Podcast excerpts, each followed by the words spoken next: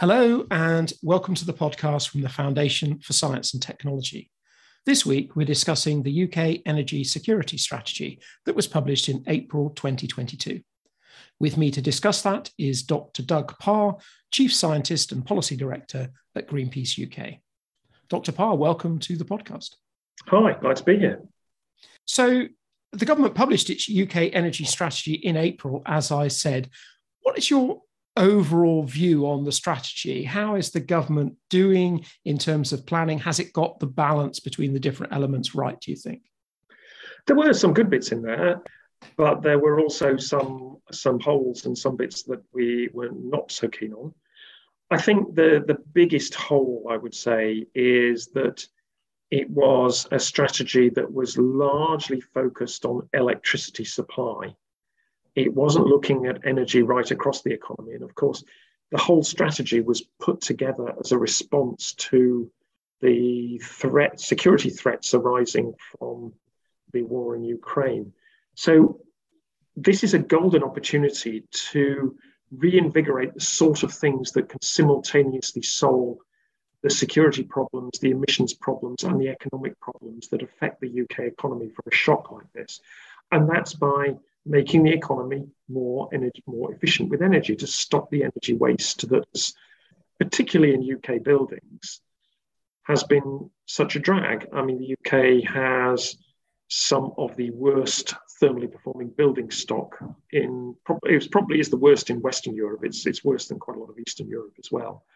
So this would be a moment to have really got to grips with that and said, sock it to Putin, lag your loft. But it was just completely absent. Any new initiatives were completely absent from the strategy. So that was the biggest hole.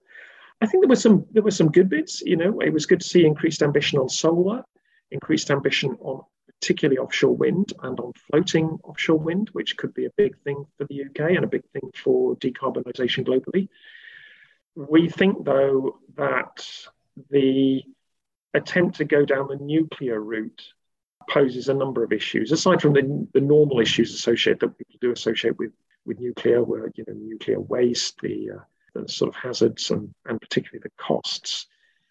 Many prime ministers have said they wanted more nuclear power stations. They've generally failed, and they've generally sucked up an awful lot of civil service and political bandwidth in failing to deliver it.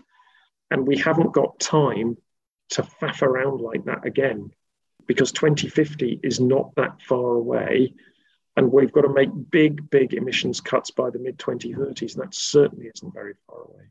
Let's pick out a few of the things that you've mentioned and tease them out in a little bit more detail. So you started with energy efficiency and the fact this yeah. was a gap and, and things hadn't been done. You mentioned housing amongst other things if you were suddenly transported into BEIS and became minister, what would you be the kind of things, the kind of real practical things that should be in a strategy like this in the energy efficiency area? So, uh, one of the things I'd do is throw a lot more at the public sector decarbonisation fund, schools, hospitals, prisons, etc. At the sort of prices we're seeing at the moment, um, you'd have a payback on that energy efficiency really quickly. And we know that some schools are already having to think about cutting back on staff because energy bills are so high. But you know, anything that you can put into that within reason is going to be is going to be beneficial for the economy. Secondly, you need to, um, and I think the most efficient, effective way to do this would be to expand the eco mechanism, where energy companies deliver energy efficiency measures to their customers. At the moment, that's focused on the fuel poor. It's funded through a levy on bills. That probably is the right way to do it now because energy bills are already so high. But again, public sector investment will lead to better outcomes in terms of the economy because that means that that's money that is being saved from just going abroad. At the moment, anything that we can save is money that stays within the UK economy and doesn't go abroad, as well as, you know, obviously these security and emissions benefits. There's the Social Housing Decarbonisation Fund, money that was promised in the, in the Conservative Party manifesto that still hasn't been fully committed. So there are at least those mechanisms available. I think we've already seen that there's a reasonable amount of money in, in energy efficiency in industry. I think that's fine. But I think we also know that small and medium sized uh, businesses face many of the similar obstacles to, to householders. And we also know that things that have worked incredibly well in, uh, say, Germany, they've had the, uh, the state bank KfW delivering very low or zero interest loans that companies and wealthier households can actually invest in, in their building stock. And again, you know, the, the, we've now got the UK National Infrastructure Bank. We've already got so we've got the mechanism there. Uh, we should empower them to, to you know, put as much money into that as actually they can properly uh, risk assess, which, as I say, at current prices and the expected prices we're going to see, um, we should, you know, there should be an awful lot of it, and all of that money will be paying back and making the, our economy more efficient and driving growth. So you're hitting everything that you need to hit with those kind of measures. However good we are at energy efficiency, clearly we are going to have to look at low carbon energy generation picking sure. out some of the different things that are in that strategy. There was, for example, a focus on offshore wind, yeah. uh, increasing the target to 50 gigawatts by yeah. 2030. Do you think that the, the, government's targets for offshore wind are, are right? And do you think we are on track to kind of deliver them? It was good to see the government increase that target from uh, from 40 to 50 gigawatts. I think that is the sort of target that is commensurate with what looks like is going to be necessary to deliver decarbonisation because because of the, the, the, overall strategy of decarbonisation, which is to um, electrify as much as we can. So um, heat and transport to be electrified as well as the conventional power system. So we need a lot of offshore wind. Offshore wind is going to be the backbone. I mean, whether whether we think there's going to be some nuclear or some CCS or not, offshore wind is going to be the backbone. There's no there's no credible model out there that, that says that doesn't say that. Now, that, so it's really good that they've done that. I think what's missing is something that looks like a plan to deal with the, the really key obstacles now. And the key obstacles are firstly, the an efficient and deliverable offshore grid. So, how can we plan strategically so that we minimize the amount of cost associated with getting that power ashore have sufficient redundancy in the landing points that mean we have some resilience, but also get away from the current system where every individual project has to have its own individual landing point, which is driving, I think, with a bit of legitimacy, some discontent in places like East Anglia, where local communities are seeing like piles of applications for onshore infrastructure. And if we can be a bit more strategic about that and have fewer uh, landing points, but nonetheless make the overall grid more resilient. And I think that's that's got to be the right way to go. I think some estimates from National Grid say you'd save about a quarter of the cost. We need to get a move on in, in sorting that out. And the other thing we need to do is to make sure that we're planning so that the offshore wind is in a place where it will cause minimal minimum of biodiversity impact. Because uh, when we reach the numbers that we're talking about here, 50 gigawatts by 2030 and more beyond, probably going up to sort of 100, 150 gigawatts ultimately, um, then the potential for biodiversity impact is quite strong. And we need to be putting them where they're going to cause minimal disruption and, and to know where they're going and to plan where they go so that so that we do do that. And those that's all you know you put that all together, and that's basically a spatial plan for the North Sea as to how we're going to deliver offshore wind. And I think we need to go down that route because in the end it's going to cost less. It's going to minimise biodiversity impact, and we are in a in a in a nature emergency as well as a climate emergency. And hopefully we will minimise the amount of disruption and consent issues, um, which I know that the uh, developers are already feeling is is troublesome. Hmm. And what about onshore wind? It's obviously going to be a lot smaller as a as, as a percentage, but do we need a I don't know a more permissive approach to increase the amount of onshore wind in the UK? Well, we do. I think we need an approach that just treats onshore wind just like other planning applications, really, or other big planning applications, obviously. Um, at the moment, uh, onshore wind faces a more restrictive planning regime than almost everything else I can think of. And I don't see any reason for that. I should say that that applies to England. That's not true in Scotland. And it's not really true in Wales either. So it's only in England that, that, that we have this issue. The other reason I think that we need to think rather differently about the planning for onshore wind is that the onshore wind alongside solar actually has a has the potential for engaging communities in energy production and becoming part of the uh, part of the zero carbon economy in a way that lots of other things kind of struggle to do so. You know, re- recon- reconfiguring the national grid and so on just doesn't have that, that resonance. And that's particularly true if, if we modified our grid arrangements so that there could be some element of local supply. There's a lot of actually backbench support for uh, what's the local electricity bill, uh, where it, it would be allowed for local generators to supply local communities. You know, they'd be cheaper as well, generally because renewables are cheaper and the network costs would be lower. So, you know, and allowing that would, I think, open up a couple of things. One, it would open up a lot more demand and secondly, it would engage people in the transition and making making it seem a lot more real, rather than imagining that the the move to a zero carbon economy is something that is just being done to people. Mm. It's been forced on them. Now, if you've got a wind turbine that's jointly owned by the community that's giving you cheaper energy, it's uh, rather more appealing than some company coming in and insisting they should build something there. And you mentioned in the remarks that solar is also a little bit in the same kind of space in terms of potentially community. Yeah. How how good is the technology in solar at the moment? Is is it good enough to deliver what the government think is needed in in its plan? I think um, look, there's a lot tremendously exciting and interesting tech development going on in solar. But we also know that the existing solar panel manufacturing is now incredibly efficient. And so it's producing potentially very cheap power. Solar has got that potential for community engagement and it has got the potential to be rolled out at almost any scale you want. The thing about, I mean, the, you know, so the government targets uh, something like, from memory, about 70 gigawatts by uh, 2035, which is a you know a chunky sized target, and that would be an awful lot of generation on on a summer's day.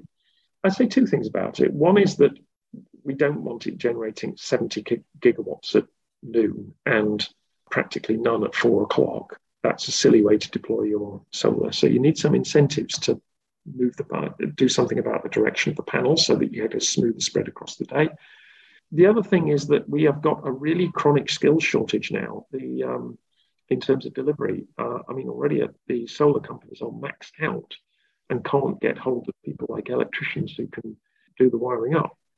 So even at the relatively modest delivery points that we've got at the moment, the basic skills just aren't there. Now, these skills are not extraordinary, but they are it is important because you know a lot of them are conventional electrician skills, most if not all of them actually. But we do need to make sure that we've got the supply of uh, technically skilled people who are able to do that. And you know they don't need to be working on solar 24/7 or you know all day every day. They can continue to do other work around around other buildings and stuff. But we've we've we've got to make sure that we can move on this opportunity and we can uh, deploy on roofs as well as you know, deploy on at, uh, at field scale where it's appropriate. But uh, there's no question that if those bottlenecks are, are addressed, we can deploy a great deal of solar very quickly. Well, let's talk a little bit about nuclear, and that is a, a, a clear increase, I guess, in, in the energy strategy that's been recently been published. Target of 24 gigawatts by 2050 representing 25% of power production at that time. And obviously, in your opening remarks, you were reflecting on the fact that that's not been very successful when promised in the past. So, I guess my question is if we don't go down the nuclear route, mm. how do we use alternatives and how do we yeah. also use alternatives that that cover that kind of baseload problem and the, and the problem of covering peaks in demand that you get from time to time Okay, let's let's just take this one at a time. And first thing to say is that the ultimate game plan here is to steadily drive gas out of the electricity system whilst at the same time expanding it so that electricity, low carbon, zero carbon electricity, can supply the other needs as they grow in transport with all the electric vehicles and with heat with all the heat pumps that we're expecting to deploy. So it is important that we continue to grow the supply of capacity in, in renewables and in order to make that happen. So that's the backdrop. And as you quite rightly said, what that means is there are going to be periods when we do not have much wind and solar power on the system. So we're going to need some other mechanism to make that happen. Now, you have to take this in stages because nothing answers all the problems immediately. First thing we need to do is we need to be connected across the continent of Europe because there may not be wind and solar at a particular point, but there may well be wind and solar somewhere. And the more you spread, you want the greater the connectedness across Europe, then the more likely it is that you can manage those periods of variability in supply by supply from somewhere else. There will be periods when we are able to supply from the UK offshore wind and indeed onshore wind to other parts of Europe when it's you know it's it's windless in, in Eastern Europe, for example. So that's point one. The next point is we've got to be able to get better at flexing demand to meet available supply. And the concept here is that for particularly with the, the, the, new things that are coming onto the grid, like electric vehicles and like heat pumps, that we do the charging, we do the heating when we have electricity available to do that. And if there's variability in the in when those things need to be done, that they don't need to do it when there's lower supply. So classically, you charge up the vehicle overnight and not at peak time when you come home. So smart charging smart demand also allows a maximization of the, of variable renewable resource. But in the end, those things will not do the job when there are periods of, of, of low renewable availability. Storage. There are storage techniques we already know about. Pump storage, pumped hydro, that is. We're seeing an increasing use of batteries. Again, they can fill in some of the gaps and they will squeeze out gas from the system because they will allow renewables to be stored and used when we need it rather than using gas peakers or gas CCGT. The thing that is actually going to have to be, come to the party for this is going to be clean hydrogen. Clean hydrogen uh, and the pace of development here is pretty startling.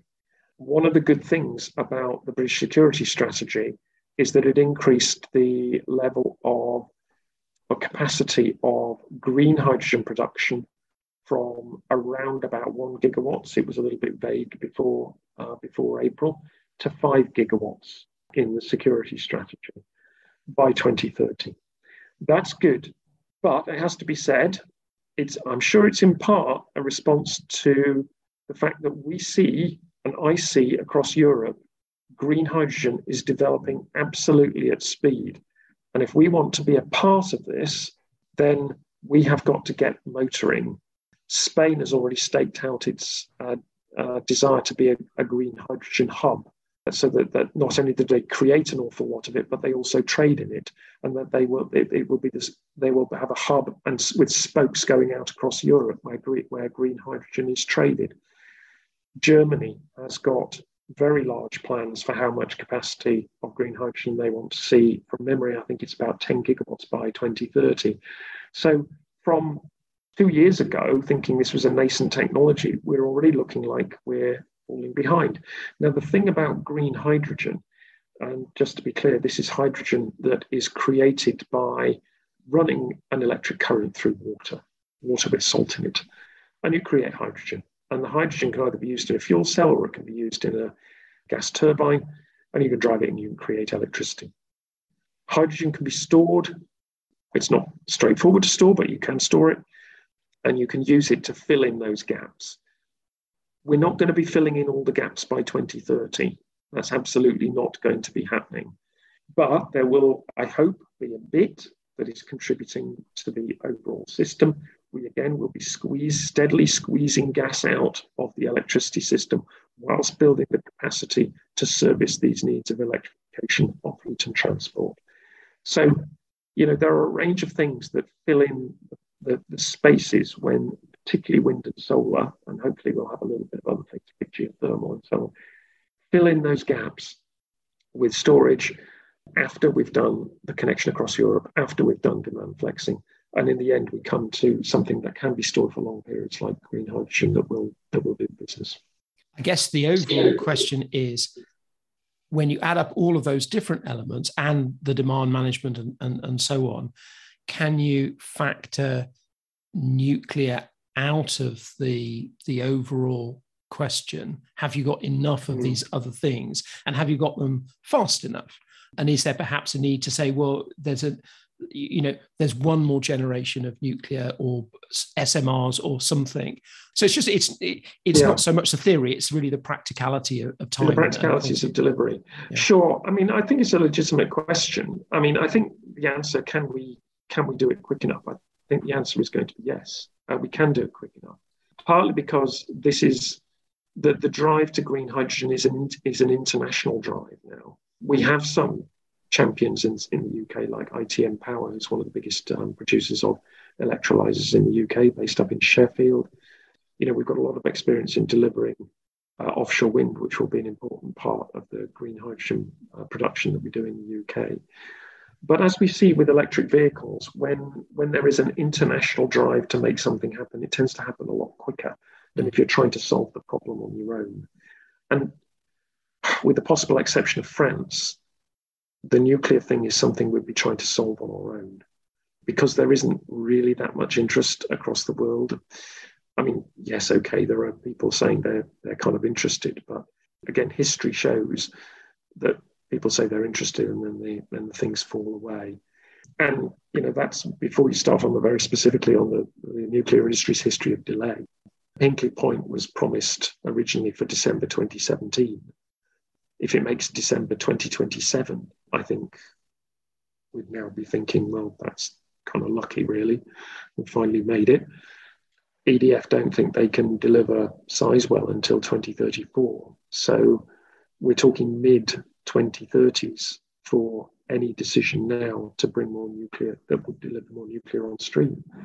And people talk about SMRs as though they're a they're a kind of solved problem, and and you know not, not even one has yet been built. It seems extraordinary that predicating the future of our electricity system on something where not even a single prototype has been built.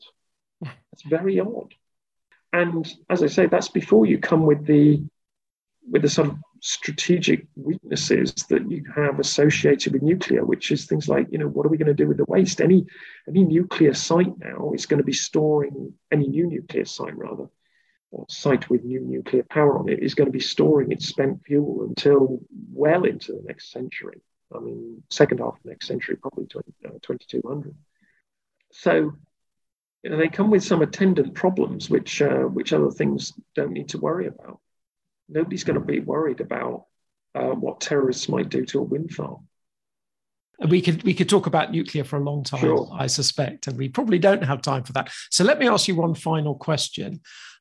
Looking forward, a lot of what we talk about is 2030, 2040, 2050.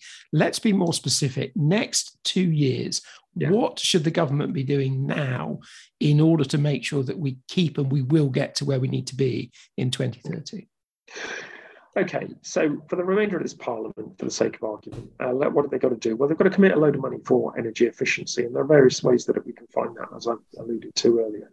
They need to shift the planning on onshore wind and onshore renewables more generally, because there's actually quite a lot of projects that are already waiting to go, and given the go ahead, they could do that. And that's not just about planning, actually, that's about the CFD contracts that government could offer and, and just get them to go ahead. With uh, probably at no net cost to the uh, to the electricity bill payer but there's just a revenue certainty aspect around that which is which is the way that we've been doing renewables policy for the last uh, six years i think. So that's that's two things. I think in the in the energy bill that's likely to be coming up coming for parliament in the autumn. I think we need to place some obligations on Ofgem to help deliver net zero in addition to looking at consumers. I think we need to place similar obligations on other parts of the network, so the district net, uh, distribution network operators. I think we need to have a very considered conversation about what's going to happen to the gas grid because that's a that's a big asset, but it's actually quite hard to see that being useful in a zero carbon world. So when are we going to up, up, upgrade or not? Probably. Uh, we need to have we need to start a process about how to deal with local energy planning. Heat is incredibly local, and so we need to be able to plan locally, both in terms of building quality, about sources of waste heat that might be distributed, about whether we have district heating networks or whether everybody has a heat pump. And if we don't do that local energy planning, we're going to be spending a lot of money pointlessly. And as we know, there's not a lot of money to go around. We've got to do that more effectively.